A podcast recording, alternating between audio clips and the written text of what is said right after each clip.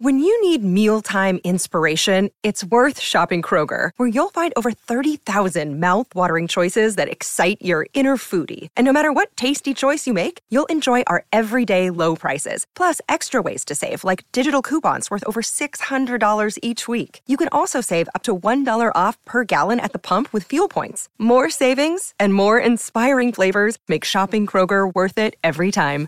Kroger, fresh for everyone. Fuel restrictions apply. You know the difference between hockey and those other sports? You gotta be tough to be a hockey.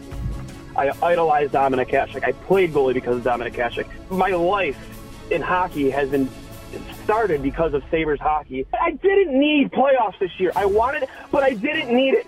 But when you screw up for the fans as much as this team has over the last like five years, and just don't hold yourself accountable I'm sorry. I'll hang up and listen. I'm sorry. Welcome to Two Goalies, One Mic, an in depth look and behind the mask conversation about the greatest game on earth, where everything goes and nothing's off limits. Now I'll tell you something about this guy. This is only three minutes, eh? Whammo!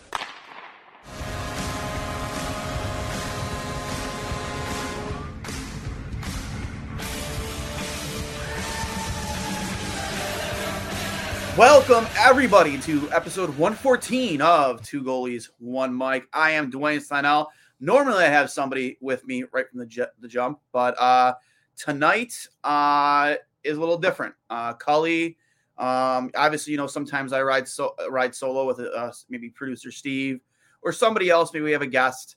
Uh, but this time, however, um, you know, it's a little different. Um, you know, me and Johnny, we have very conflicting schedules, and sometimes it's tough to keep up with the demand of episodes. And so what you know we decided to do as a team is to bring in a part-time co-host to fill in either when Johnny can't be here or uh, to tag along with me and Johnny when we're on. And tonight I'm going to introduce you to that person. Um, it's somebody that I've uh, you know I, I kind of been looking around to kind of like somebody to not to fill a void because there isn't a void, but kind of to fill in. So whenever we we kind of consistently give you more episodes rather than just post games, but at the same time, uh, you know, give you a content that is worthy of two goalies, one mic. So without further ado, I just want to introduce you guys to Buffalo native. He lives on the West Coast now, however, Conor Hurley.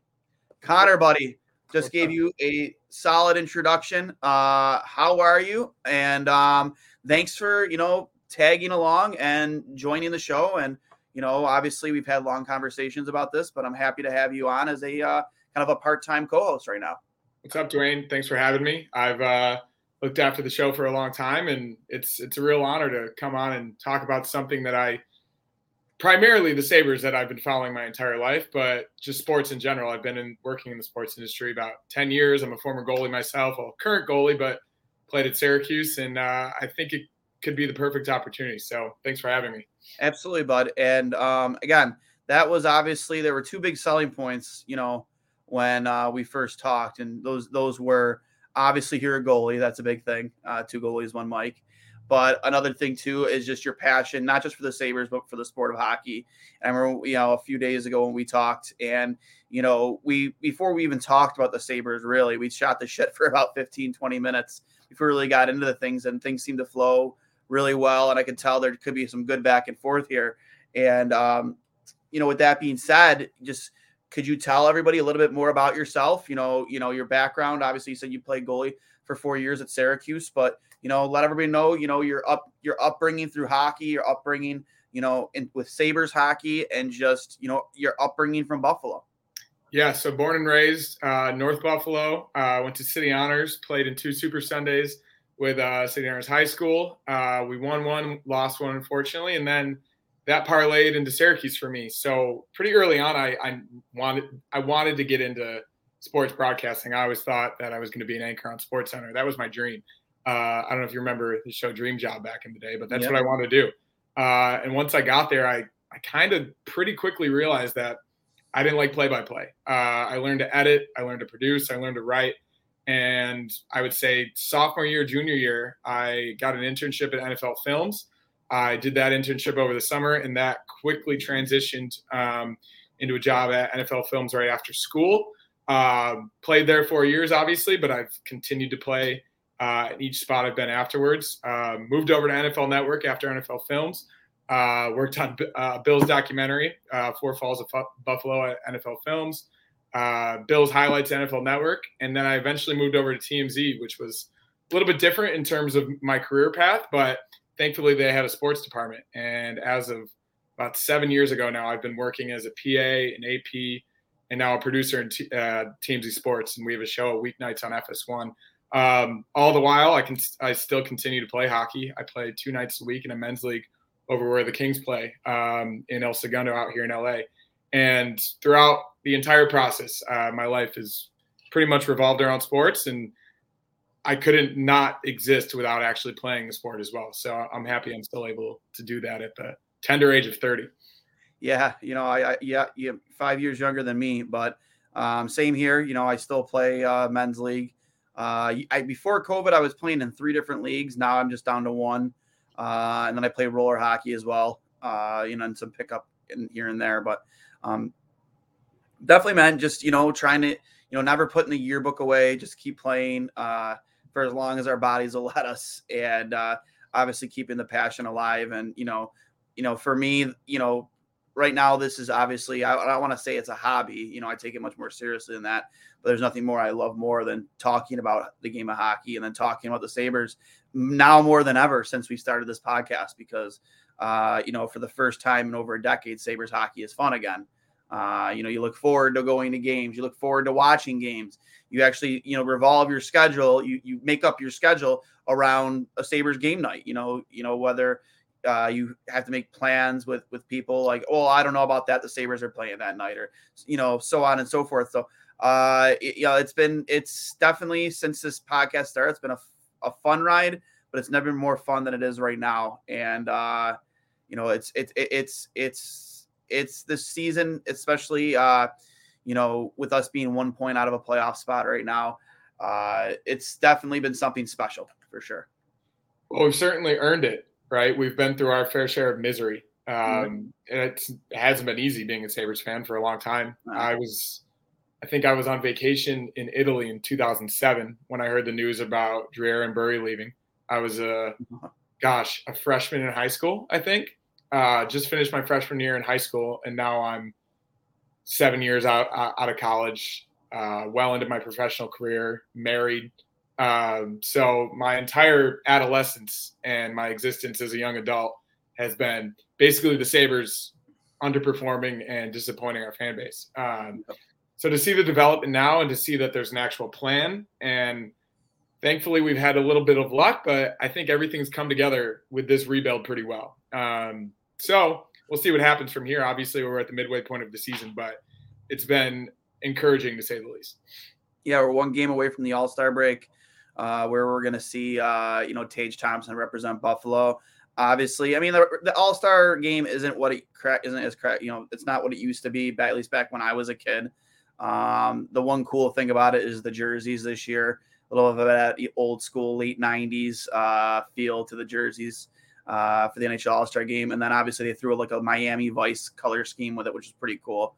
But uh, yeah, I uh, it, it, has been a long time, man. That you know this rebuild or rebuilds uh, that they've been constantly going through with the turnover at coach and GM, and you know to finally, you know, Rasmus Dahlin. I'm pretty sure you saw it, the letter he penned to fans today, and I, I read through that, and you know, it really struck a chord. It was very heartfelt. You could tell he he meant every word of it, and uh, he just seems like a guy who wants to make Buffalo his home, much like guys like Alex Tuch. You know, that shows the same passion for the city, and that was one of my biggest things w- with the past couple of years is you know it's not even just about the product on the ice it's always about you know do they do they acknowledge do the, does the team on the ice does the organization acknowledge what this means to us as fans and what it means to us for you to guys guys to go out there and bust your but bust your asses on the ice and then even more so off the ice acknowledge us as fans and what this means to us and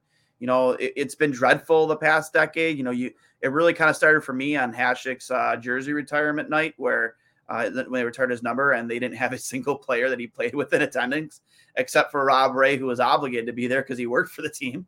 Uh, and they had Danny Gare and Rene Robert dragging his his retirement banner across the ice to hook it up to, to be hung. It was just it was very half-assed and it wasn't it wasn't uh you know it, it didn't you, you didn't really honor the career that Dominik Hasek did. It. If anything, it was dishonoring it.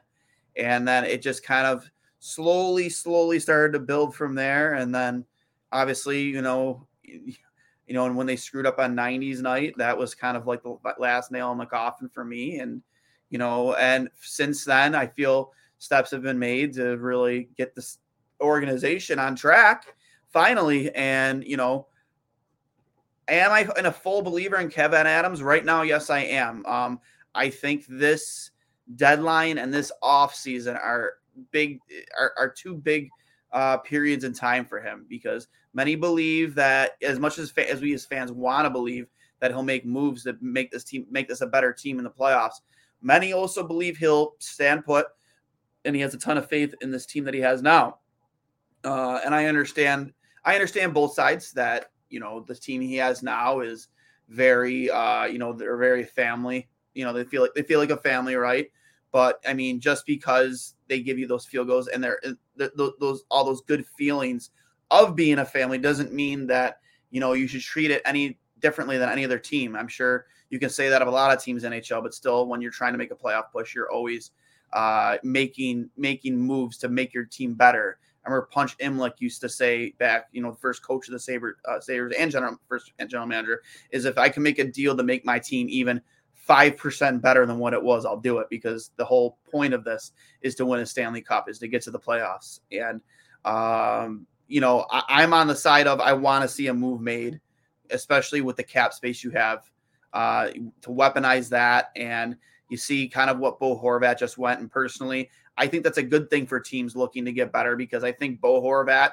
uh, what should have should have probably been traded for more. Um, and then again, and he was the biggest piece probably at the trade deadline. He was number one on most guys' boards in terms of you know desired players. And uh, you know now we're getting in. We're about a little four and a half weeks out from the trade deadline in in March, and I, I don't know. I, I you know you could be ser- seriously looking at yourself being in a playoff spot come tomorrow night, I believe. I still think we're one point out. Um, I think according to the standings, and you know, after after the after the All Star break, I mean, it's crunch time. Every fucking point matters. Yeah, uh, Horvat was was chip number one. Chip number two is obviously Timo Meier, um, who the Sabres have been connected to in the past week or two. Uh, I think in terms of it actually happening, I think it's Kevyn Adams just calling to do his due diligence. Uh, but in terms of the fit, he would be unbelievable in in the top six. You you slide him in with with Cozens and Peterka or Cozens and Quinn. You might not want to disrupt the top line, but if you were to go out and get a guy like Timo Meier, uh, a former 35 goal scorer in the league, uh, a current I think he has 28 goals, um, to fit him in with this offense, who is already one of the higher scoring offenses in the entire league, um, that would signal to the entire fan base, to the entire Western New York community that you're in it and you're not looking to just make the playoffs, you're potentially looking to win a series. Maybe even uh, if you go on a real run, uh, potentially get that third spot in the Atlantic Division. Um, It's going to come at a cost because you got to renegotiate his deal. I think his market value is somewhere in the eight to ten million dollar range. Um, you've got 19 million dollars in cap space, so if you were going to do it anytime, it could be now. But if Kevyn Adams were to get that done, I know New Jersey's competing for it as well, and they also have a lot of prospects and a lot of picks. But if you were to get that done, that would be a seismic shift in the uh, stance of the fan base and the stance of the team. That would signal everything that we've been looking for. I mean, a few years ago when we got Taylor Hall, I think we can all say that we were all very excited.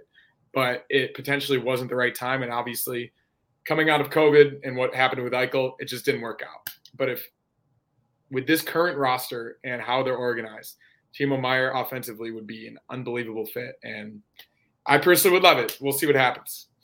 Yeah, I, I think Timo Meier too. I mean, I've always been in favor, and I think I talked to you this about of, of bringing in another center to really give yourself stability at that position up and down your lineup, at least in your top nine. Um, you know, I, I love the idea of Timo Meier. Uh, I don't. I still don't know if Casey Mittelstadt is the right guy, the right fit uh, for this team's plans long term. Um, again, it just kind of seems to me that Kevyn really has a lot of faith in what he has right now, but that's not to who's not to say that you can't improve on that. You know, from a goal scoring ability, you already can score goals. You've seen that. I mean, it, it's. I think that's the biggest surprise of this season is this team's ability to consistently score. And you know, being right up there. I think there was like for a month and a half they were the highest scoring team in the National Hockey League, and the biggest the biggest issue was you know obviously you know the differential that you would hope you have between goals for and goals against. You know it wasn't as there wasn't as much of a separation as you would have liked. But now that you're getting stability in net, uh, that obviously that that separation is growing much and much more. And but I think obviously you need more help on your blue line. I see names like Tyler Myers and Luke Schenn being thrown around. I, I like the idea of a Luke Schenn. I think he I, I think you know he he adds a little bit offensively, but what he really helps out with is you know stability in your own end. You know he plays a, a tough game. Um, he's not going to take any shit in front of in front of his own net and uh, you know he can move the puck up the ice. Uh, Tyler Myers, we all know what he's capable of. Uh, he has his game has grown uh, a lot uh, since his time with Winnipeg and now Vancouver. Um, you know he's a big guy. I think I think that you know a guy his size should play a heavier game. Uh, I know he kind of relies more on his offensive ability and his ability to move the puck, but he hasn't having a terrible season compared to you know what Vancouver has gone through this year um, you know, the whole Bruce Boudreau uh, debacle. And now with Rick Tocchet, you know, obviously they're getting ready for a full scale fire sale. You see names like Thatcher Demko, Brock Boeser, Tyler Myers, uh, Garland, and then obviously uh, Luke Schenn's names being thrown around. Uh, I mean, if you're pretty much if your name isn't Elias Pettersson or Quinn Hughes, you're you're up for you're you're on sale out of Vancouver right now, or JT Miller, and that's honestly only because of the insane contract they gave him, which I think many Vancouver fans aren't happy about. Uh, it's their Jeff Skinner essentially. Um, but you know, and there's again, it's just a team that you can you you, you can look to uh, to possibly improve your team. So I, I, I personally I would be upset if Kevyn Adams did not make a move at the deadline. I really really would because as as great and as fun as this team to watch and see how they've grown together and become you know that hockey family at the end of the day, is a business, and business is winning hockey games, and business is getting to the playoffs. And if there's a guy out there that you know won't ruin what you have in the locker room and will make you a better team, I think you have to pull the trigger. Yeah, I agree. Um, I don't think he's going to get a, get in a bidding war though. No, um, no way. I think that he's going to look at it rationally, and if there's a deal to be made with the assets that we have, I think it potentially could work. Um, and maybe not on, on Vancouver, but another guy that's been rumored to the Sabres for years now is, is Jacob Chich, Chich, Chychrun, Jakob Chychrun from the Coyotes. Um, and we'll see. I mean, uh, he would obviously need a new deal eventually too, but he's a young guy. He's a solid defensive defenseman. He can move the puck. He can score for you eventually. Uh, he has in the past. So if if that type of situation finally works out, that could be great too. Another name from the Canucks that I saw potentially connected to the Sabres today. I don't know how much legitimacy there is to this, but Thatcher Demko, um, you're not solidified in that completely. No. UPL has only come on somewhat recently, and he's starting to gain confidence. And who knows how long we'll have Craig Anderson? And at this point, like we don't necessarily know what we'll have in Eric Comrie. If they uh, potentially put Thatcher Demko on the line, you've got Erik Portillo, you've got obviously a lot of other assets. It's not something that I wouldn't explore because he's proven himself to be I would say a top 10 to top 15 NHL goalie when he's really on his game. Yeah. Also a young guy, also a guy that could be with you for years. So I think that's not necessarily something you you shouldn't explore and you should you should shut the door on either because goalie at the end of the day, the Sabres have only been good when they've had an elite goalie. Uh, Dominik Hasek, Ryan Miller, and we've been looking for the guy since Ryan Miller. Uh, and if Thatcher Demko is available and you could pair him with UPL and wait until Devon Levi's ready and ready to come up and prove himself, that's not something I'd be mad at exploring either. Yeah, um, Erik Portillo is definitely an interesting name because uh, I've actually been pretty high on Erik. Uh, I think that his struggles this season. Um, I know at one point the uh, the whole t- the whole Michigan team had like a flu bug run through their locker room, and it was so bad it was the point where they were actually dressing their third string goalie as a forward because they literally even ran through their practice squad. Like they had everybody dressing. There was like two week period where they were dealing with that, and then they're just not the same team that they were last year. Obviously, when you have five guys get drafted in the first round, uh, I think it was four, yeah, yeah, five, five, um, and you only have one of those guys return. Uh, it's it, it's very difficult to be as competitive and you know as, as competitive as you were the season before. So their their struggles aren't without merit. And um, now you hear the rumors with Erik about you know he might explore uh, free agency. You know, uh, coming out of his third year after being drafted. You know, kind of like pulling the Cal Petersen. You have to really, if you're Kevyn Adams, ask that question: Is this a kid? Even though like he seemed pretty content and happy when he was here for development camp, they won the French Connection tournament. Uh, yeah, I was in attendance for that. He, both him and Devon played out of this world uh, during that tournament and during that entire camp. But uh, you have to really have to ask your question. You know, am I willing to risk not dealing him? You know, come the trade deadline and then losing him for nothing. You know, that is a question I think uh, Kevyn Adams will ask.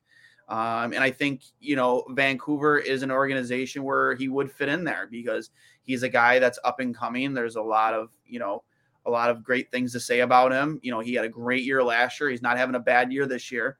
Uh, they're still winning hockey games out there in, uh, at Yost Arena. So, um, yeah, and then you have Devon Levi, a kid that has been nothing but spectacular, uh, nominated for the Mike Richter Award again. Uh, obviously, another team in Northeastern that isn't as strong as it was the year before, uh, you know, and kind of relies on Devon to always play on his head uh, in order to win hockey games. So, I mean, uh, you, you feel like you're setting that. You think Thatcher Demko, um, you know, then you're bringing a fourth goalie into this mix. So obviously, I mean, what do you do? You have Eric Comrie signed for, you know, beyond this year. I mean, Craig Anderson, I mean, I think he's earned enough respect in this league to the point where, you know, you just don't trade him to trade him because, you know, I mean, you have to either give him a choice of team to go to and you got to hope that team wants him. Uh, and I think that that that list of teams is very very small, very small. So that might not even be in the question. And you got to ask yourself: Is Craig willing to be, you know, a third goalie essentially? You know, the guy who's going to work his way into the lineup uh, throughout the rest of the season between Thatcher, Demko, UPL, and then him. It's it's a tough decision. It's it's it's it's a tough it's a tough call to make because Craig Anderson's played more than good enough and proven proven well enough this year that he can still play obviously at this level and play against the best teams in the NHL. Um, is he built for a playoff run? I don't know. He, he's 41 years old. So, and UPL has proven that he's good enough, at least for the time being, to be here. So, what move do you make? Do you send UPL back to Rochester come playoffs and roll with Craig? Because you can't send Anderson to the. I mean, you, you you can't you you can't have three goalies rostered come playoffs. You have to have two, and that's a that, that would be a difficult decision for them to make. You know. Yeah, I mean, in that in that case, in terms of the guys on the roster, it would probably have to be Comrie that potentially would go back. Um, Agreed. Yeah. I don't, I don't I don't know if they would want to do that, given that they haven't had much time with him yet.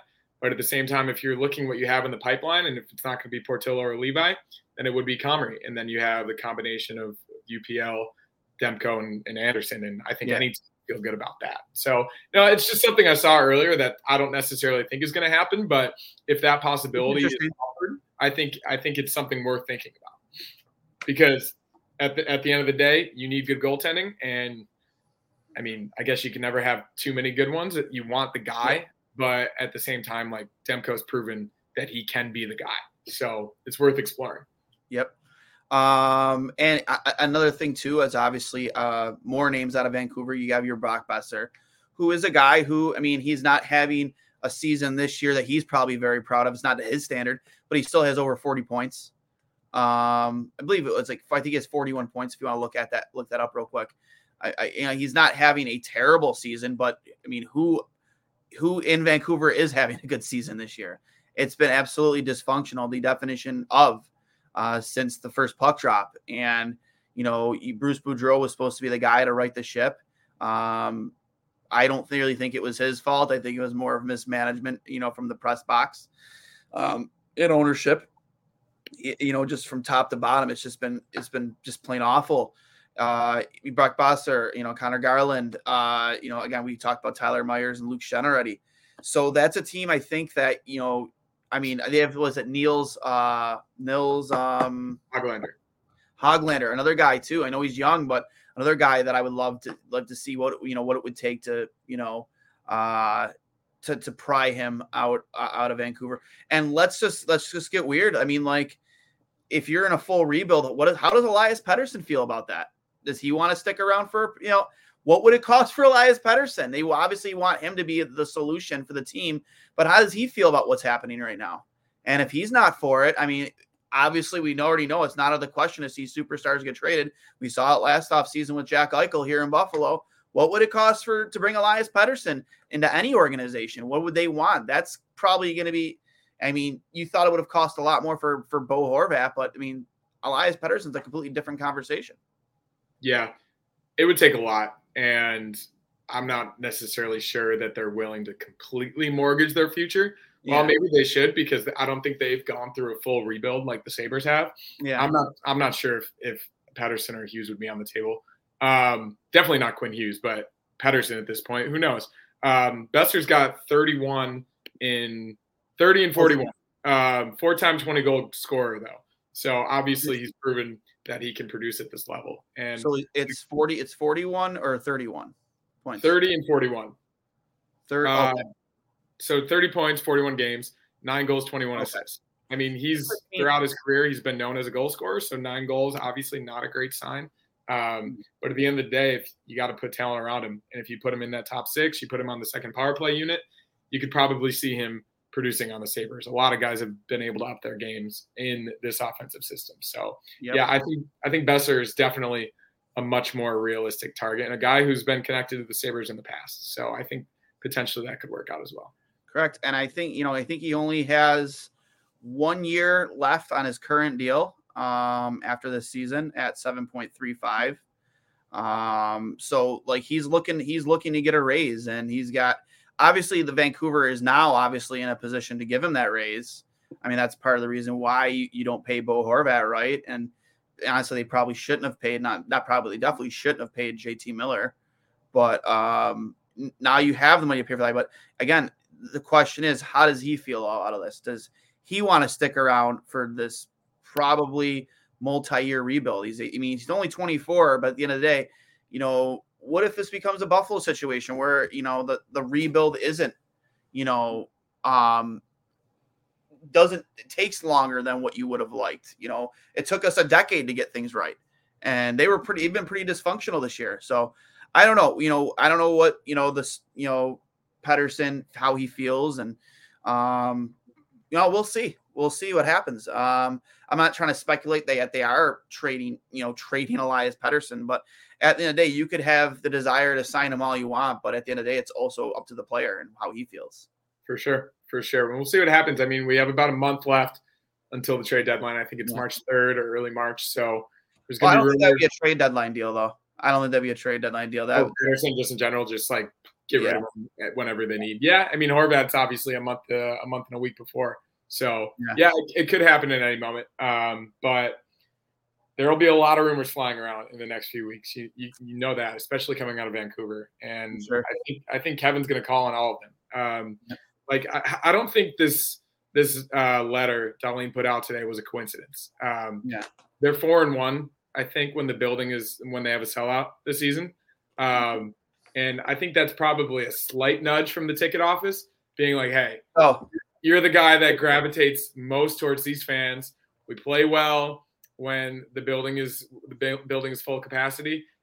Would you want to write something real quick? Yeah. I, so a friend mentioned that to me today, and I was like, yeah, that makes that makes a lot of sense. But at the same time, I I know it was very genuine. I know what he meant by it. Yep. But for the stretch run of the season, I think tomorrow is probably going to be a sellout. Um, if I had to guess against the Canes, given given seven of eight on that road trip, um, given all of the rumors, given the momentum, end of bill season always helps.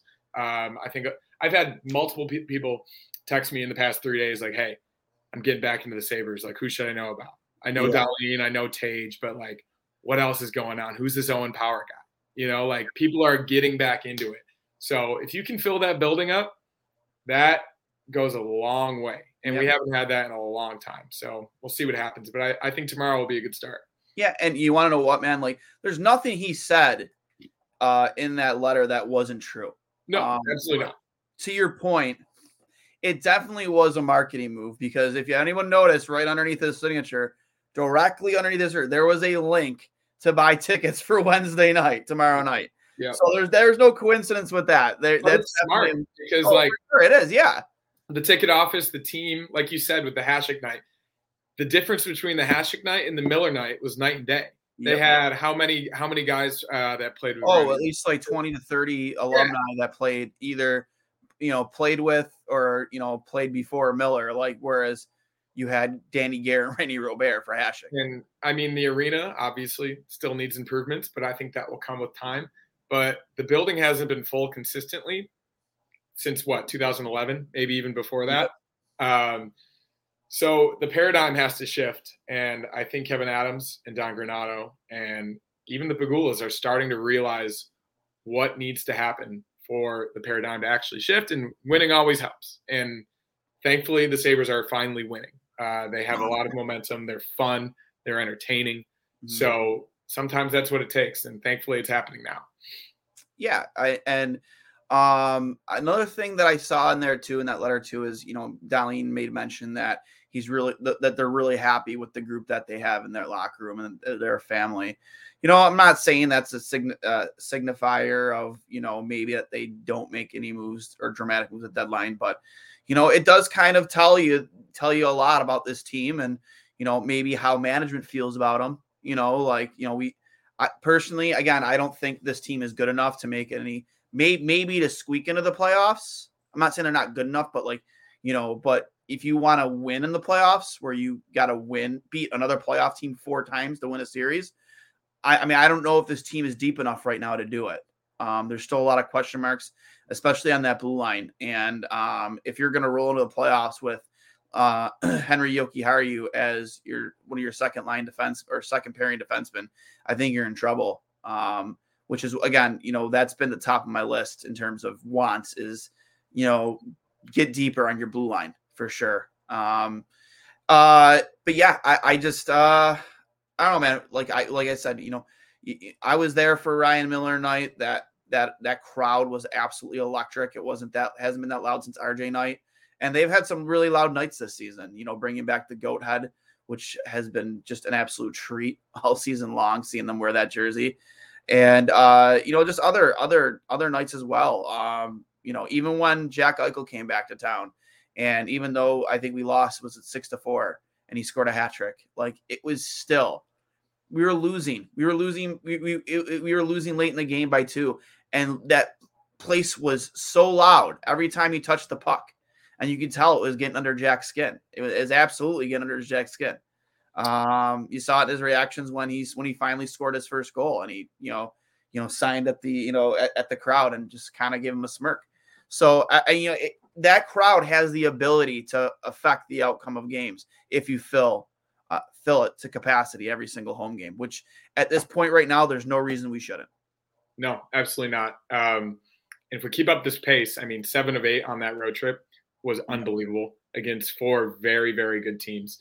Um, and tomorrow, I think, is going to be a true test. Uh, Carolina will be on a back to back. They're playing tonight. Uh, they're playing the Kings tonight in in in Carolina. The Kings are like I've I've been to a couple King, Kings games this year out here. Kings are a very hard nosed, well balanced hockey team, and they're going to give them a game. I can I can Mhm. guarantee that. Um, so they might be tired. Uh, I know they have some injuries. Uh, Jaccob Slavin potentially will be out. I think he's. I'm not sure if he was playing tonight. And that's a huge, Um, What's that? That's a huge that's a huge piece for to be out of that lineup. He's he's one of the best defensemen defensive huge defensemen in the league. Um, Freddie Andersen's obviously playing well, but I think he's starting tonight, so potentially their backup will go tomorrow. Um, but if the Sabres, after that type of road trip, going into the All Star break, on this type of run, were to put up a perform, performance like they did against the Jets, like they did against the Stars, like they did against some of these top teams that, that have been recently, against the Hurricanes at home, one of the top teams in the Eastern Conference over the past five to seven years, that would be a massive, massive momentum shift going into the All Star break. And the way they've been playing, I wouldn't put it past them. Um, I think that they've shown recently that not only can they score, but puck possession, they can control play, They get pucks deep. Obviously, all four lines are playing really well, specifically the bottom six, which we all thought was going to be the major issue coming into the season. But you know, Poso, Girgensons, Krebs line has been unbelievable. Even Mittelstadt and Olofsson have been good. Uh, Tyson Jost has, has done wonders for them. Um, and we, we know what we have in the top six. So getting a consistent performance from all four lines has been huge. And I think tomorrow night's going to be a huge indicator of where they are. Yeah, uh, any team that Rod Brind'Amour coaches, man, eh, they're gonna they're gonna play hard from the first puck drop. And uh, you know, as ugly of a guy as he is, uh, he he is a phenomenal coach. He's a, he had a phenomenal hockey career. Um, Rod the Bod, and uh, but uh, yeah, yeah he, it's gonna be a tough game. It's gonna be a physical game. It's gonna be a fast paced game. Uh, you know, you're going to want to try and create a lot of turnovers, especially the neutral zone when you can. And um, again, who, who is their backup goaltender? I'm looking that up right now. Um, is it Antti Raanta potentially? I could be wrong. It could. I, I that sounds right. That sounds right. And he's a solid goaltender. So it's not uh, Andersen was uh, was injured for a good portion of the beginning of the season. Yeah. Um, let's see. It is Antti Raanta. Um, yeah. yeah, I mean he's he's got a two five five and a just under 900 save percentage this year, so that's obviously no slouch. Um, and they obviously have a oh well, Pyotr Kochetkov. He's a super young guy. I Say that saw you've, you've heard of him. Um, he's played 19 games this year too. He's played the most games of any goalie on their team. So yeah. who knows who's who's it's going to be? But I mean, they've got a lot of talent. They've been good forever. Um, it's crazy in a market like that that they're all it's they always seem to be a pretty good team, and that that speaks Bunch to GM, that speaks to to Brind'Amour. That speaks to even the hockey market they've established down there in Carolina, of all places. Um, and that's somewhere the Sabres are trying to get to consistently produce, to get that type of culture. Um, so yeah, for, a variety, variety of reasons, going into the All Star break, everything else tomorrow is just a massive, massive game, and then yeah, it's fun because like looking forward to games like that, like yeah, the Sabres haven't had that in a while. You know, like it it's one of two games tomorrow night, and I know it won't get a lot of national media attention, but around the league, like a lot of people will be watching, even t- teams at the trade deadline, G- mm-hmm. other GMs, uh, people looking to see where this team is right now, and if they're to put together a good performance, it's going to do wonders for the entire franchise. Right, exactly. Uh, we will we'll, we'll touch on that matchup uh, on Wednesday uh, here shortly as well. I do want to touch on the Islanders because uh, obviously they've gave up quite a bit to get Bo Horvat, a guy that they have yet, as far as our, you know, as far it's been reported, they haven't had contract extensions uh, talks with him yet. So maybe this is a situation where they see if he can – really push them forward. Maybe that's why they make this deal right now and not the deadline. They want to see if he can, you know, help push them eh, to get them to the playoffs. And if it doesn't work out, then, then you deal him at the deadline. You know what I mean? He's still a guy that you can deal, um, or you extend him right now. But uh, if one of those two things don't happen, if you don't extend him, or if uh, or it, or uh, if you if you you need to extend him, or if it doesn't work out, and you deal them at the deadline. If you don't do either of those two things, this has to be Lou, I mean Lou's job, right? Like you, you have to imagine he he's really went from a Stanley Cup contending team on the island to I mean, I, I'm friends with a bunch of Islanders fans, and I can't tell you how often they they call for his hat on a pike. It's just like you know, they they it's called UBS Arena, but they call it IBS Arena. You know, irritable bowel syndrome because they can't fucking stand attending games anymore because it's just dreadful. Uh, and outside of Sorokin and Barzal, like I just don't, you know, in terms of your future, like I I don't know where anyone else fits in. I mean, Brock Nelson's had a pretty good year, and yeah, yeah. I like him as a player. Um, Anders Lee is seems to be a pretty good captain. They've got some pieces. Um, what are they like? 0 for 25 on their last 25 power plays. Yeah. Uh, it doesn't seem like they have any type of direction offensively. Uh, you always know the Islanders is a solid, hard nosed defensive team. Uh, obviously, Barry Trotz uh, had an identity for them, and of course, he's gone now. But they have one of the best goalies in the league, and that's a really, really good. Watch.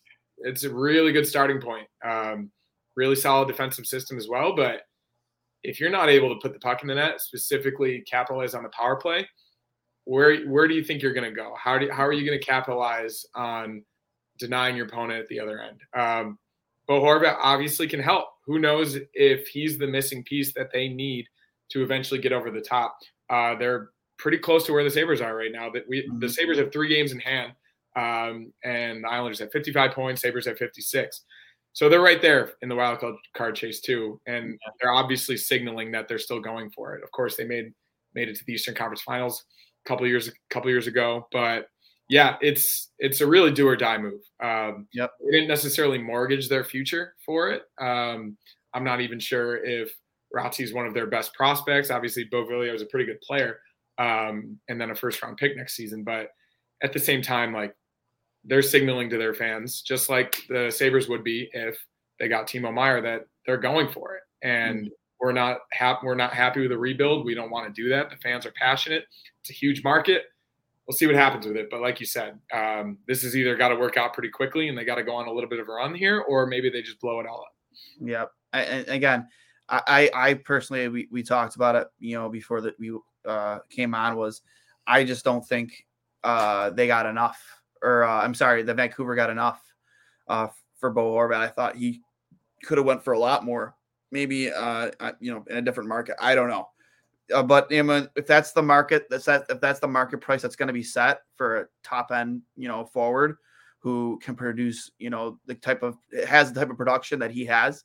Uh, you know, that's a good thing for other teams, I guess, right? Like it's like, you know, he thought he was going to go for a lot more. Well, if that's the if that's what they're going to set the market at this early, then you know, it kind of makes it easier maybe to navigate and try and guess, you know, what would a player like, you know, Timo Meier cost then? Now, Timo Meier, um, I thought he was a UFA uh, after the season. Does he have one year left on his deal?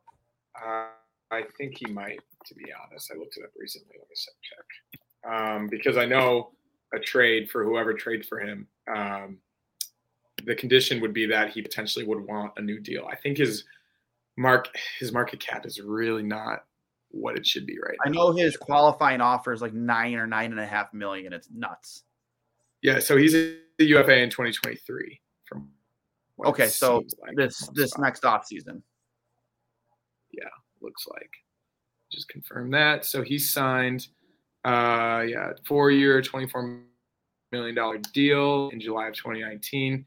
In 2023, 2024, he's UFA, correct? Correct. Yeah. So uh I mean, Timo Meier is going to cost you a lot more. He's younger. Um, actually, no, is he that much younger than Bo? Uh, he is 26. I think Bo's 27. Yeah, so I mean, it's, it's a year age. Of, I mean, they're both having similar seasons, right? They play two different positions, but they're both having similar season seasons. Um, I mean, they did just kind of set the market, not not set the market for Timo Meier. I think it'll end up costing teams a lot more. Uh, but they definitely didn't do San Jose any favors, that's for sure. No, no, definitely not. But at the same time, like goal scoring is goal scoring. Uh, yeah, Timo's consistently proven that he can put the puck in the net and he can create offensively for himself. Obviously, Horvat's more of a two way player, and I think he does a lot more um, in terms of different areas for a team. But for a team like the Sabres, and obviously you can already score goals. But if you can just add one more weapon, or even the Devils, the Devils are obviously they're they're definitely in on Timo Meier. Yeah, similar similarly built to the Sabres though in terms of the young offensive talent with with Hughes and Hischier. Um, adding a guy like that, like that puts you over the top in terms of yeah. what other teams need to prepare for. Yeah, uh, agreed. Um, and you know the direction that the Islanders are going. And like I said, I have friends that are Islanders fans. I'd love to see them make the playoffs. You know, so I can stop listening to them complain constantly about Lou Lamoriello. But uh, I, I'm just kind of an awe. I mean, either this is signifying a lot more deals to come, or it's signifying like we just spoke about, like let's test and see how this goes over the next month, and if not, let's blow it all up and see if we can get what we gave up back and plus then some. Uh, I don't know. We'll see. Um, I would think that you would get back more than what you gave up for uh, at least you get your first round draft pick at the very least back for what you gave up, you know, with Vancouver in the in the initial deal. Um, also transitioning, uh, other news.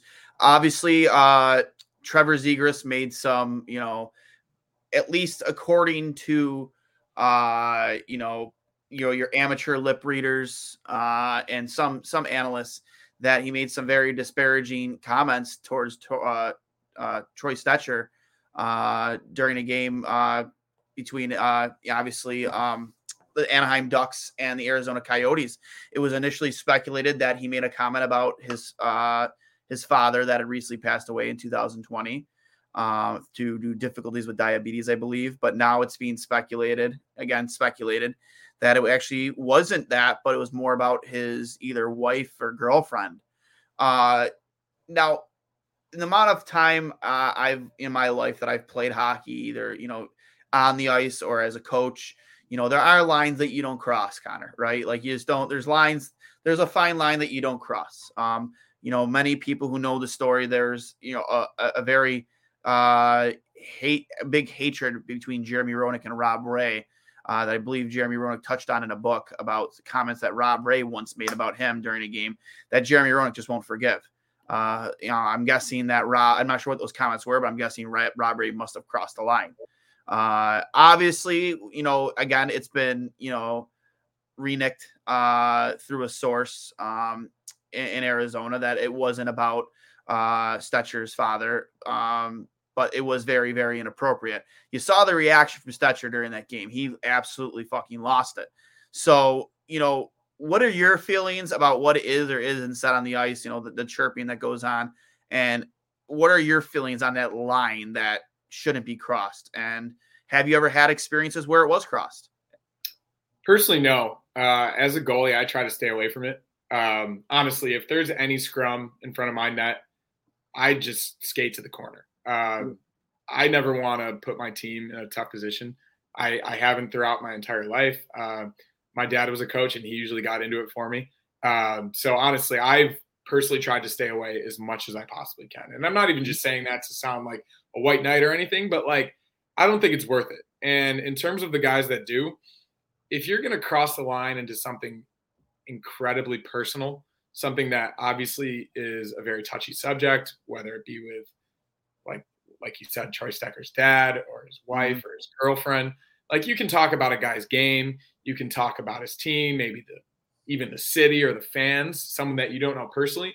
But if you're using information that you previously received to personally attack a guy, I think a majority of the population would say that that's crossing the line. Um, personally, I I didn't hear the accusations to begin with, and looking it into it initially, I thankfully it seems like it's been 100% confirmed that it wasn't about his dad. Um, but if it was, or anything close to that, I think it's absolutely crossing the line. And a guy like Zegras, like he's known for pushing the limit in terms of what's acceptable in like modern day hockey culture. Obviously, he's very fancy. Like he he pulls out different types of moves and celebrations, and he's very very cocky, and he has been for a long time. But if you're to go there, uh, I mean, you're really to get into something deep that personally affects somebody. I think that's that's out of bounds. So hopefully that's not the case. Yeah, um, it, you know, it, not not exactly shades of it, but we all remember uh, in the locker when Sean Avery made the comments about Dion Phaneuf dating his ex girlfriend. You know, my sloppy seconds. I believe he got suspended for that, uh, and you know had to do some type of counseling. Uh, and is this a situation where you know this could happen if they find out if the league does decide to like do some type of minor investigation to find out what was said that made Stecher lose his mind like that? Uh, and do they take do they take action against Trevor Zegras because honestly, he's the new face of the NHL, right? He isn't Sean Avery. Like Sean Avery was a guy that was lucky to even be playing in the NHL. Uh, whereas Zegras is a guy, he's on the cover of the latest uh, edition of NHL, uh, along with Sarah Nurse. Uh, you know, there's a lot riding on this kid and him growing the game.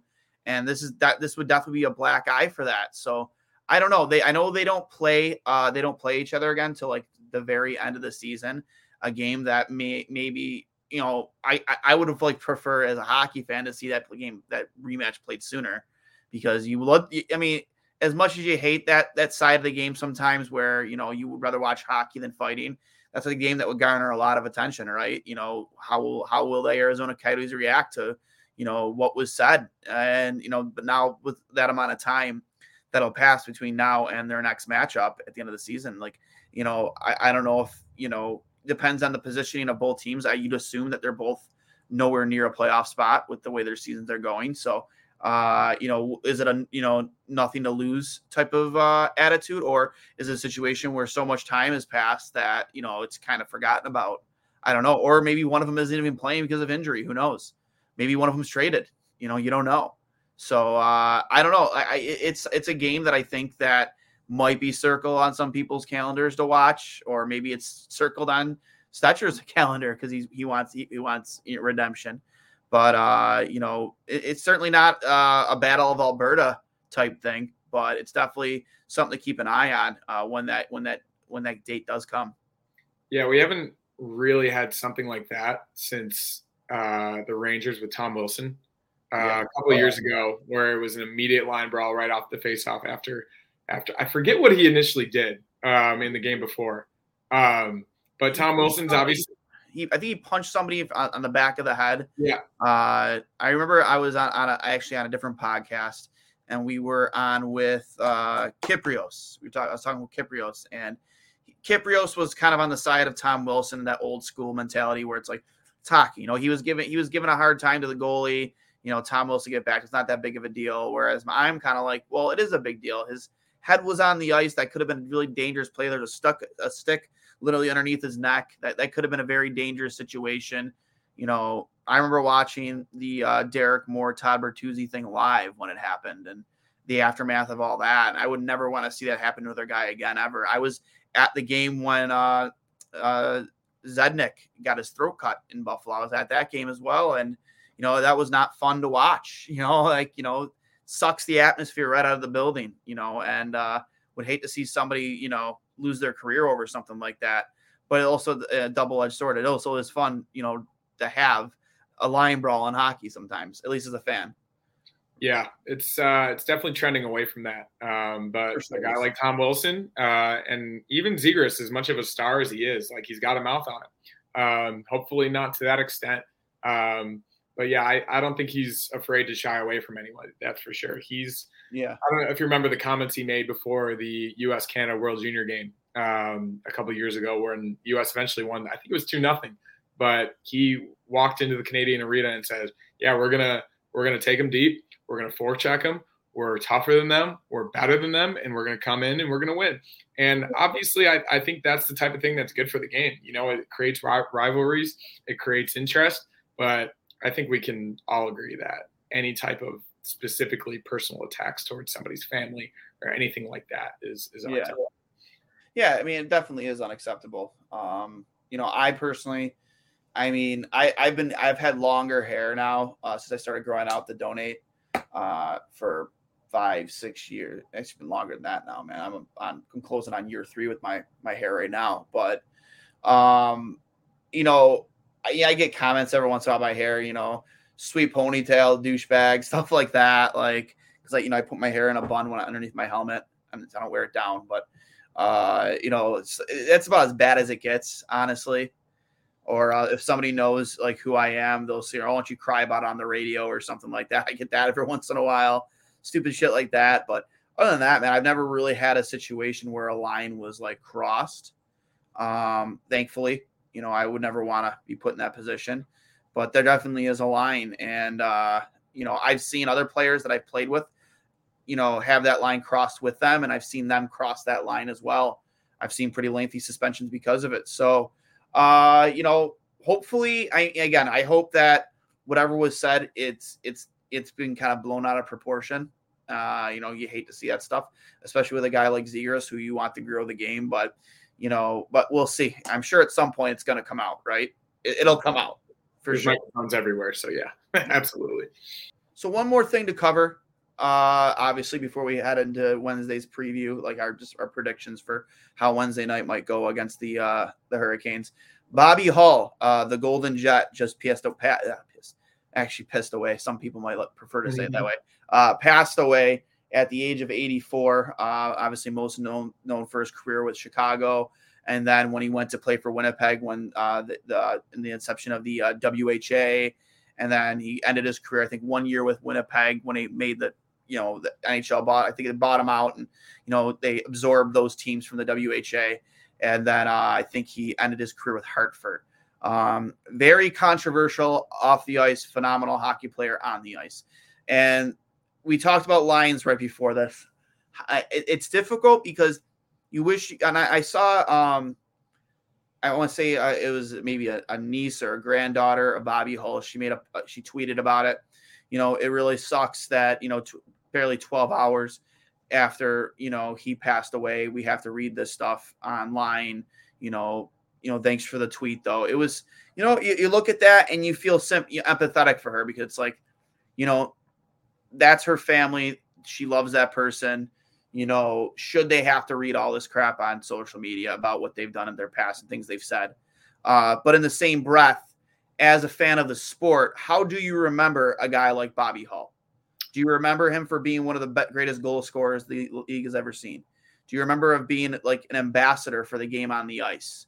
Or do you remember him for all the domestic violence off the ice with, you know, wives and girlfriends? And then obviously the disparaging, very controversial and honestly straight up disgusting comments he made about you know Adolf Hitler, you know, and almost kind of like a, as a Adolf Hitler sympathizer, and you know how he had good ideas essentially. So I think you're it's you're allowed to do both. Obviously, his hockey career, I think, largely um, came before all of that happened. Um, like when we were putting up the story yesterday uh, on TMZ when he died, I was helping my producer write it, and we were going through all the hockey stats. We were going through everything else, and in the process, like I'd remembered kind of what happened, but I I didn't get into the specific details. I didn't I didn't know them clearly clearly. So I had to go back and read a few articles. And typically with obituaries on our website, we don't usually get into controversies like that. We'll just yeah. say the say the facts for what they are, post a story, and just let it be. The the person died, obviously. Um, but yesterday we we did add a line at the end that his personality and even he was an ambassador for the Blackhawks and he was removed as an ambassador for the team uh, in February of 2022. So a little less than a year ago, yep. partially because of all of these controversies. Uh, like you said, um, more than one instance of alleged domestic violence. Um, he called the comments uh, that he said, I think Hitler didn't have that many bad ideas. Yeah. All those uh, statements, um, which were relayed by a Russian newspaper, apparently, he called them defamatory and false. So he's the one that is trying to, I mean, obviously, nobody wants to be associated with those comments. Um, but there was enough smoke in the process of us posting the story yesterday uh, related to his off the ice controversies uh, post his NHL career that we thought it was worth it to put that line in uh, because yeah. it seemed as though that he's sullied his reputation enough, or he did before he passed, obviously, that um, it really affected a lot of people. Of course, you don't want to offend the family, you don't want to offend those that are close to him. But at the same time, it seems as though that a lot of this stuff was so horrible that yeah. at least worth mentioning. And you can talk about it. You obviously never want that type of thing to happen. And of course, it is not related to who he was on the ice. Um, but at the same time, like, I, I think it would be irresponsible to not even mention it uh, because that did shape who he was as a person and his reputation um, towards the end of his life. Yeah, I I agree. Um, it's kind of like when, in Buffalo here uh, you know, the reputation of Jim Kelly. You know, many people outside of the city of Buffalo remember him as a Hall of Fame quarterback. Remember the years against Miami and Dan Marino, the rivalry that existed that in in the AFC East between Buffalo and the Dolphins, uh, and how exciting football was. For you know, you worked on the Four Falls of Buffalo, and how a great, exciting time it was to be a Bills fan in those during those years. But here in Buffalo, like we're not blind, at least I would I would hope people aren't blind to the fact that he was kind of a not kind of he was a shitty human being. He was not a good husband. He, you know, I, I don't know how that transcended into fatherhood, but you know, there was a lot of domestic violence involved in his his, his life off off the field. And you know, you want to try. I think it's a different.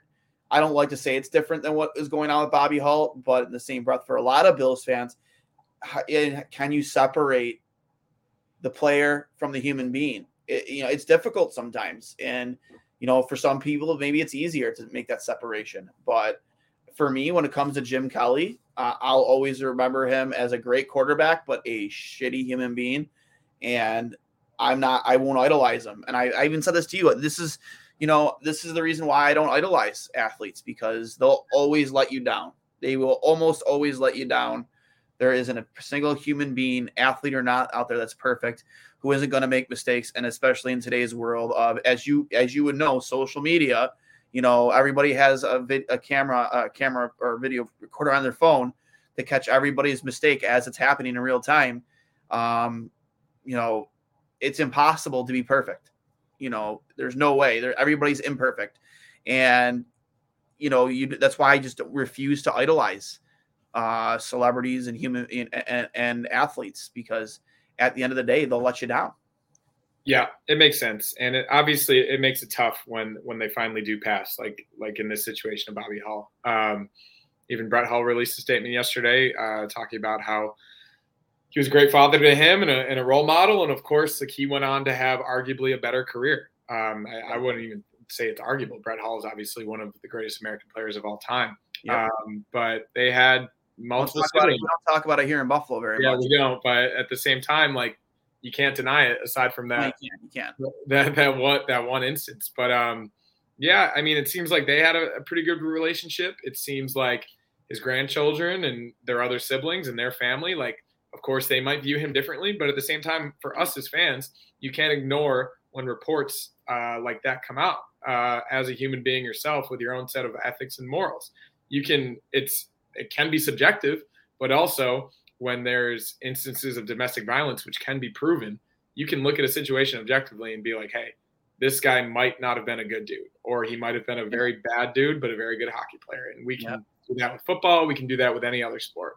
It's partially the reason my job exists is because athletes mess up all the time, just like everyone else. Uh, they make mistakes, they get arrested, they get DUIs. A lot of stuff happens all the time. And you don't want that to happen, but – given that they are public figures and their lives are out in the open for all of us to see and admire. Like like you said in your case, you don't admire athletes, but a lot of people do. Um, so the level of expectation for a public figure is obviously much different than a private figure like like you and me or anybody else who follows these teams. So Correct. it's a tricky it's a tricky subject.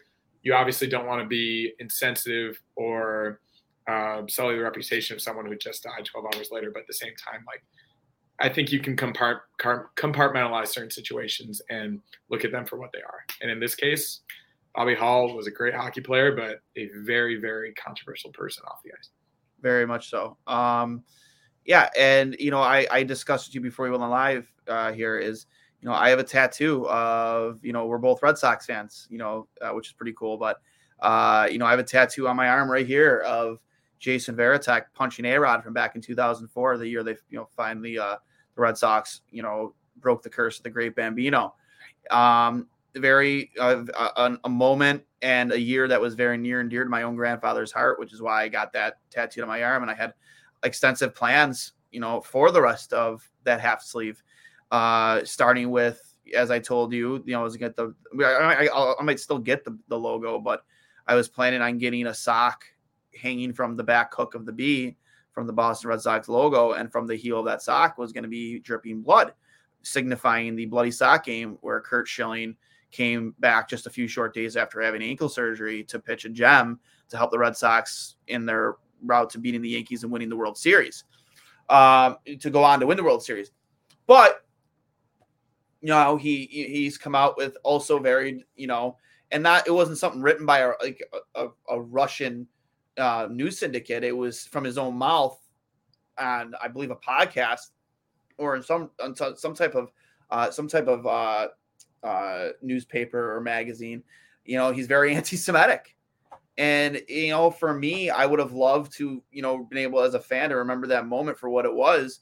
But then by doing so, you're also remembering that guy and associating with that guy and the way he talks about an entire race of people and I can't, I can't, I personally, at least myself, I can't justify getting that tattoo. And my feelings are quite the opposite uh, of Curt Schilling. So it, it's a, a, similar situation. You know, it, Bobby Hull, you, you, you want to remember him for just the, you know, lethal scoring ability. Uh, remember him as the Golden Jet. a guy who helped put Chicago hockey along with Stan Mikita on the map um, as an original six team. But again, how do you separate the player from the controversy? And it's a question we're always going to be asking ourselves. And I, I, I, would I would expect that these families and these players that are still alive that uh, you know have controversy that surround them, they probably think thank heavens that social media and these this technology didn't exist back then because you know their hands would be caught in the cookie jar a lot more would have been caught in the cookie jar a lot more often so to speak yeah absolutely uh, i would say uh, the internet social media uh, everyone having a, a, camera and a phone in their pocket is is changed yeah. everything but at the end of the day uh, just like we all want to be good humans I, I think a lot of these guys should have the same expectation and they should be held to the same or even a higher standard. Uh, so, mm-hmm. no, it's it's it's tough. It's it's a really interesting conversation, and it's not going to be the last time this happens. Um, there's going to be a lot of deaths, especially for for athletes throughout history moving forward, and, and we'll see what happens and what those conversations are. But specifically with this one, I wasn't completely privy to everything uh, right as it happened, and then as it happened, yeah. I thought it was worth it enough to at least mention it. Um, I saw a lot of stories do the exact same thing. Yes, yeah. and every everybody else felt it was worth it to mention it too. Yeah, so. and I was in the same boat as you. Uh, you know, I tweeted out, you know, it was the the famous picture with him missing his you know his front row front row of his teeth, holding up that puck in black and white. I tweeted out that picture, uh, and I broke down his stats. You know, you know he had between both the NHL and the WHA. He had you know this many points and you know the Golden Jet. Yada, yada. I wasn't privy like you to all the domestic violence that you know that he committed throughout his life, and then obviously the very again you know again it was reported he even though he denies it the comments he made that essentially made him a Nazi and Adolf Hitler sympathizer uh, that really you know put an asterisk essentially next to his career in terms of how it'll be remembered. And the first three comments right away, it was all related to that. You know, it wasn't it wasn't you know hockey lost you know a great a, a great ambassador for the game, lost a legend. It was all of that. I had no idea about it, and then I went and looked. And it's like holy shit. I had to make the executive decision as a representative for my show. I took it down because I just I didn't want to. I hate I don't say I hate saying it, but sympathize the passing of a person who would be remembered for so many terrible things rather than what he did on the ice. And I didn't want to open Pandora's box in that thread because it was almost immediately the moment I posted it that the thread started. And I just like, you know what? Uh, you know, I'll rewrite something, you know, you know, just you know, kind of like what you guys, I guess, did with TMZ. Uh, maybe it's a little bit more empathetic, less empathetic, but uh, it, it's again, it's, it's it's it's a tough line. It's a tough separation from player to player from controversy. So, but uh, moving on, uh, our last topic obviously is obviously Wednesday night against the Carolina Hurricanes. We spoke on a little bit earlier before, but we talked about how much of a test this is going to be for the Buffalo Sabres. Uh, you know that top line is constantly rolling, and sometimes it's a little bit more difficult for, uh, as it would be for any team for them to you know to compete with the best teams in the league if that top uh, top line isn't rolling. Tage Thompson did miss practice uh, this week uh, due to a uh, I'm, I'm not sure if it was a mentioned it was an upper body or lower body injury. But he was, uh, he was he was back uh, today. Yeah. And then Samuelsson, I'm not sure if he was back at practice today, but Samuelsson, Cozens, and and Tage were all back at practice today. Okay. So I mean that's big to go in there with a healthy lineup. Obviously, uh, Carolina uh, without Jaccob Slavin. We're possibly looking at a backup goaltender. Uh, who knows who that's going to be? But you know, what are your predictions, and what do you think Buffalo? How how do you think they need to play uh, in order to go into the All Star break? You know, with a win, and obviously taking not just seven out of the last eight possible points, but nine out of the last uh, out of the last ten. Um, well, the Hurricanes are currently getting it taken to them by the Kings. They're down four one um, in the second period right now. Uh, the King they were up one nothing after one, and the Kings have scored four in the second period. Um, so just looking at it logically, um, Sabres have had I think three days of rest now after the game on Saturday night. They will they will have had three days of rest by puck drop tomorrow night. Um, and the Canes will, after a very tough game tonight against one of the better, more physical teams in the league, in the Kings, coming off a back to back. So getting on them early would I would I would say would be essential. Um, getting after a team in a well balanced lineup that can score from anywhere. I was just looking at their their stats for the season.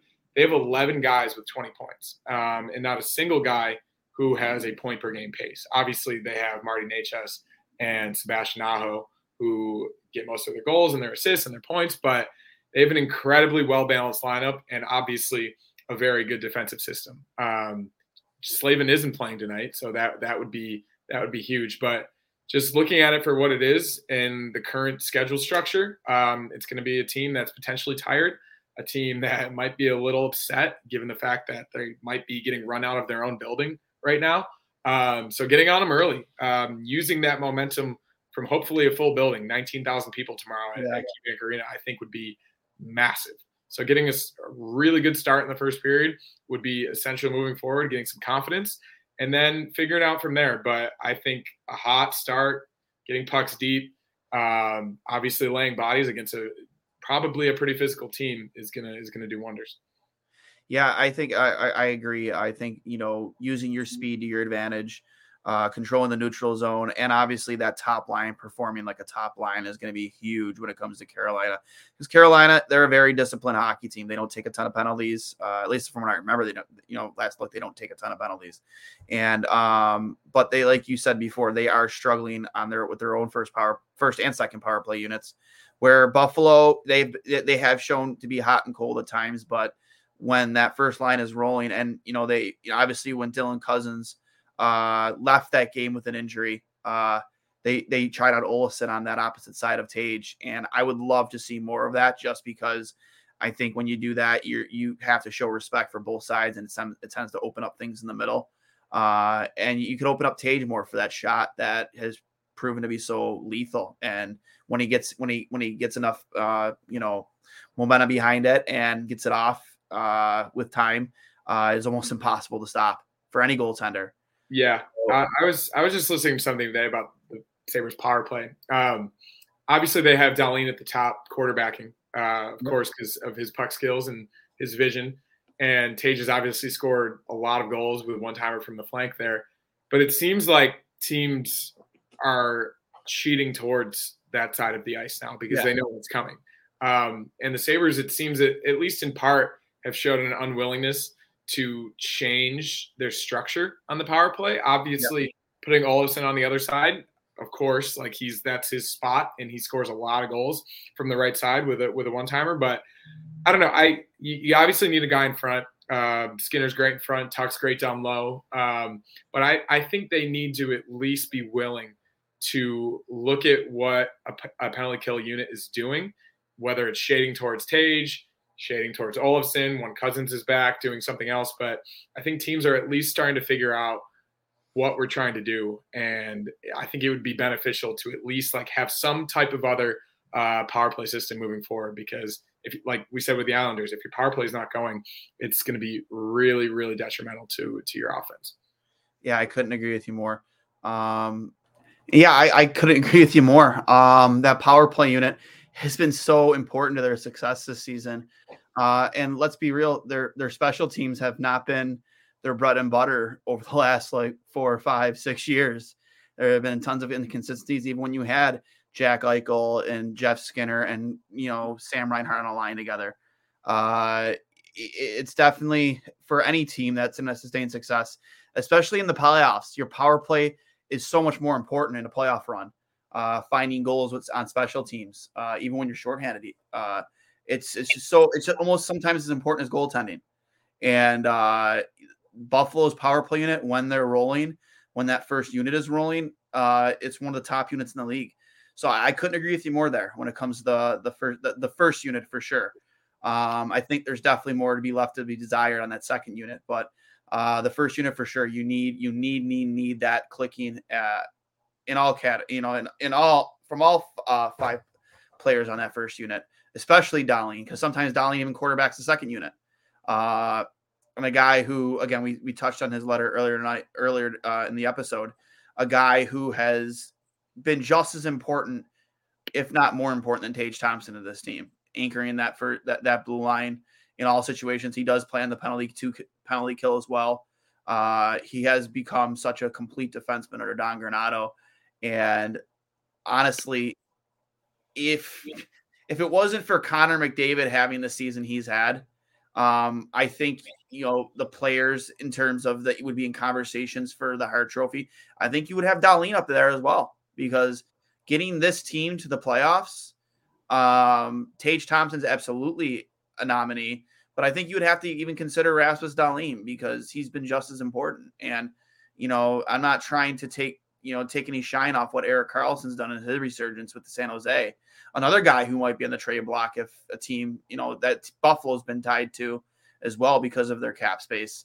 Um, you know, if it wasn't for the year that Connor McDavid's had, I think he'd be in the conversation as well. Yeah, I I think he's absolutely going to be a top three vote getter for the Norris. Um, we'll, oh, see if, we'll see if uh, Karlsson's point production is is gonna gonna weigh that much. I mean, I, I, w- I would hope not in terms of him being on a team that obviously isn't going to be in contention. And like you said, like who knows if he'll even be on the Sharks anymore. God, I would love him on the Sabres. Um, I, I don't. I think that's probably they'd have to retain half his salary. Yeah, that I think that's a bit of a pipe dream. Uh, just putting him and Dahlin together, right? Just would be. Dude, would you break? Would you break up him and Samuelsson? I mean, I don't know if you would. I don't know if you. I don't know if you would. You, you might put him with power. Um, I'm just talking about on the power play. Oh, yo, for sure. Yeah.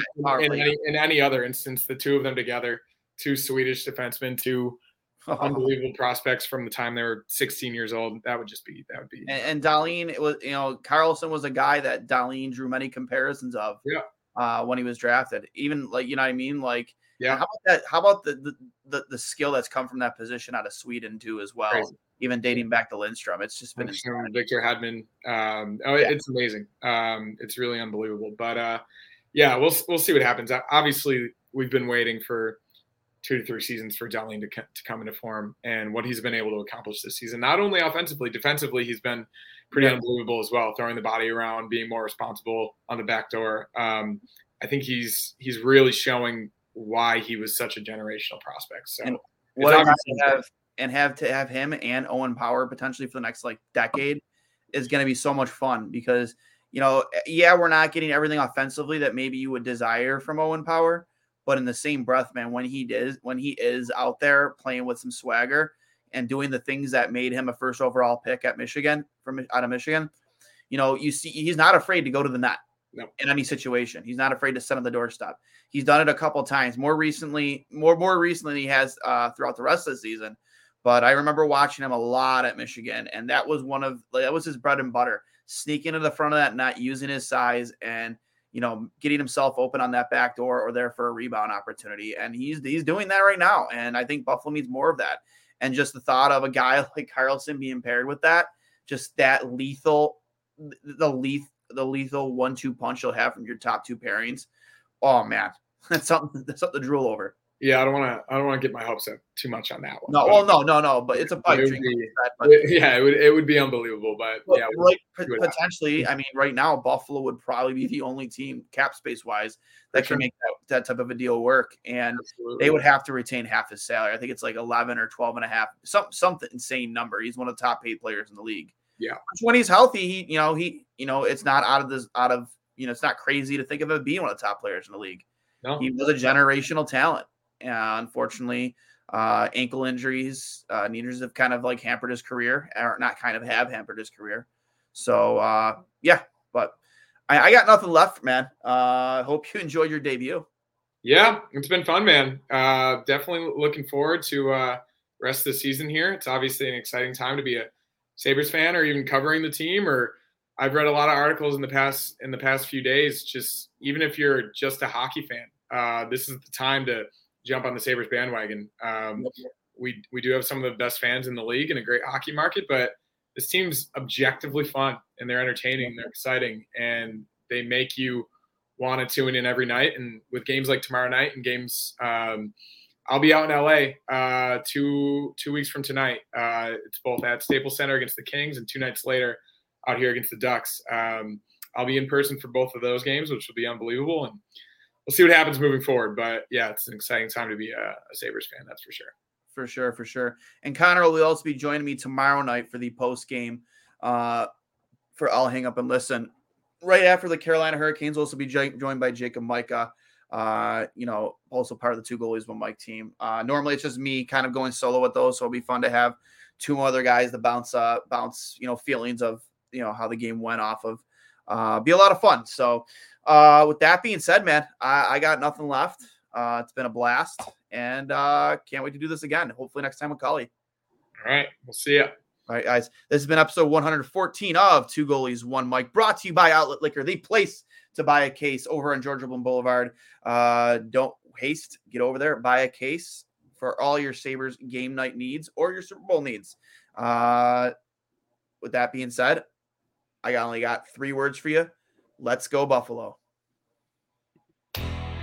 Hey, everybody, this is Duane from Two Goalies One Mic, a show where we give you a behind the mask coverage of the greatest sport on earth, whether it be happening right here in Buffalo or around the hockey world. Now, you might be thinking, hey, Duane, why would I want to hear what you two idiots have to say about hockey? Well, first of all, rude. Second of all, we bring in coaches, players, analysts from your favorite programs from ESPN to Sportsnet to TSN. We're always on it. If you're a Sabres fan or just a hockey fan, you can download us on Apple Podcasts, Google Podcasts, Spotify, wherever you get your podcast. And of course, you can check us out at trainwrecksports.com or the Dean Blundell Podcasting Network. Thank you for your support, guys, and I'll hang up and listen. I'm Jeff Woods, and I'm shining a light on music and the rock stars who make it. He just was one of those people. He, he stood out. He was a magic guy. He really was a magic guy. All, we all have faults. He had the same amount of faults as we all have. This was before Led Zeppelin. Robert was full on. I mean, he was Led Zeppelin without the band behind him. He had the hair, the jeans, the whole thing, you know. And he was amazing. The Records and Rockstars podcast, heard around the world and yours to hear wherever you get podcasts. All the episodes from JeffWoodsRadio.com. Hi, I'm Logan Anderson, host of the Say the Damn Score podcast. On my show, I deep dive into the sports broadcasting business by, you guessed it, talking to sportscasters. The show has featured big names like Bob Costas, Kenny Albert, and Verne Lundquist, as well as many up and coming broadcasters who you may not know yet, but you will know soon. Whether you're looking for professional development as a sportscaster, different career paths, or if you just want to be entertained by hearing some of the best storytellers in the world tell their own stories, this podcast is for you. You can subscribe to the podcast on all major podcast platforms, or you can visit our website, saythedamnscore.com.